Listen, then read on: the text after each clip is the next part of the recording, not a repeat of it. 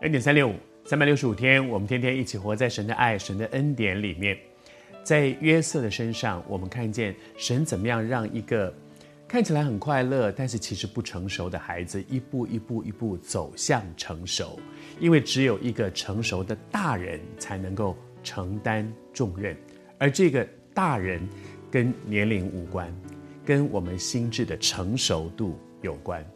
今天想要跟你来分享一个成熟的表现是什么呢？内敛，内敛。一个反过来讲，不成熟的人常常什么东西都挂在外面的。当约瑟奉父亲的命令去找哥哥们的时候，哥哥们远远的看见他过来就冒火，就说我们商议，我们要害死他。到底什么事情让哥哥们这么生气呢？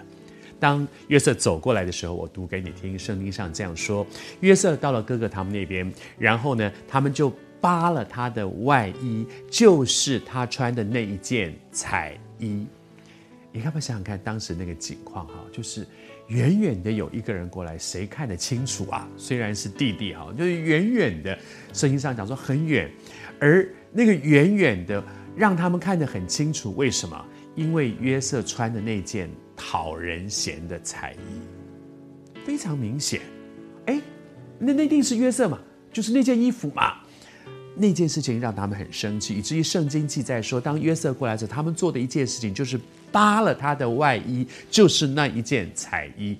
约瑟搞不清楚状况，就是那一件彩衣让别人极讨厌他，他还穿着那件衣服到处晃。你说这是不是不成熟呢？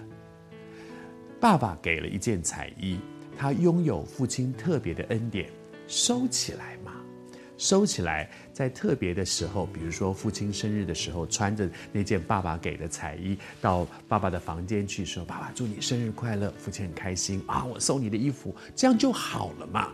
每天穿着，连到外面去找哥哥们，你明明知道哥哥们嫉妒你，因为爸爸偏心，爸爸给了你一件彩衣，还要穿着这件彩衣晃着晃着就晃到哥哥们面前，难怪惹人嫌。你知道很多的时候我们做的事情未必是错的，但是当你不会替别人着想的时候，你就不够成熟。替别人着想，怎么样替别人着想呢？爸爸给了我彩衣，可是没有给哥哥们，哥哥们心里当然不舒服嘛。既然这样，我不要惹他们的不快乐，我替他们想，要是换我，爸爸只给其他的哥哥们就没有给我，我也不舒服。因此，我会替别人着想，我就把那件彩衣收起来，我一个人在房间的时候拿出来看一看，好开心，你看爸爸送我一件彩衣，我很开心。就好了。内敛是一种生活的智慧。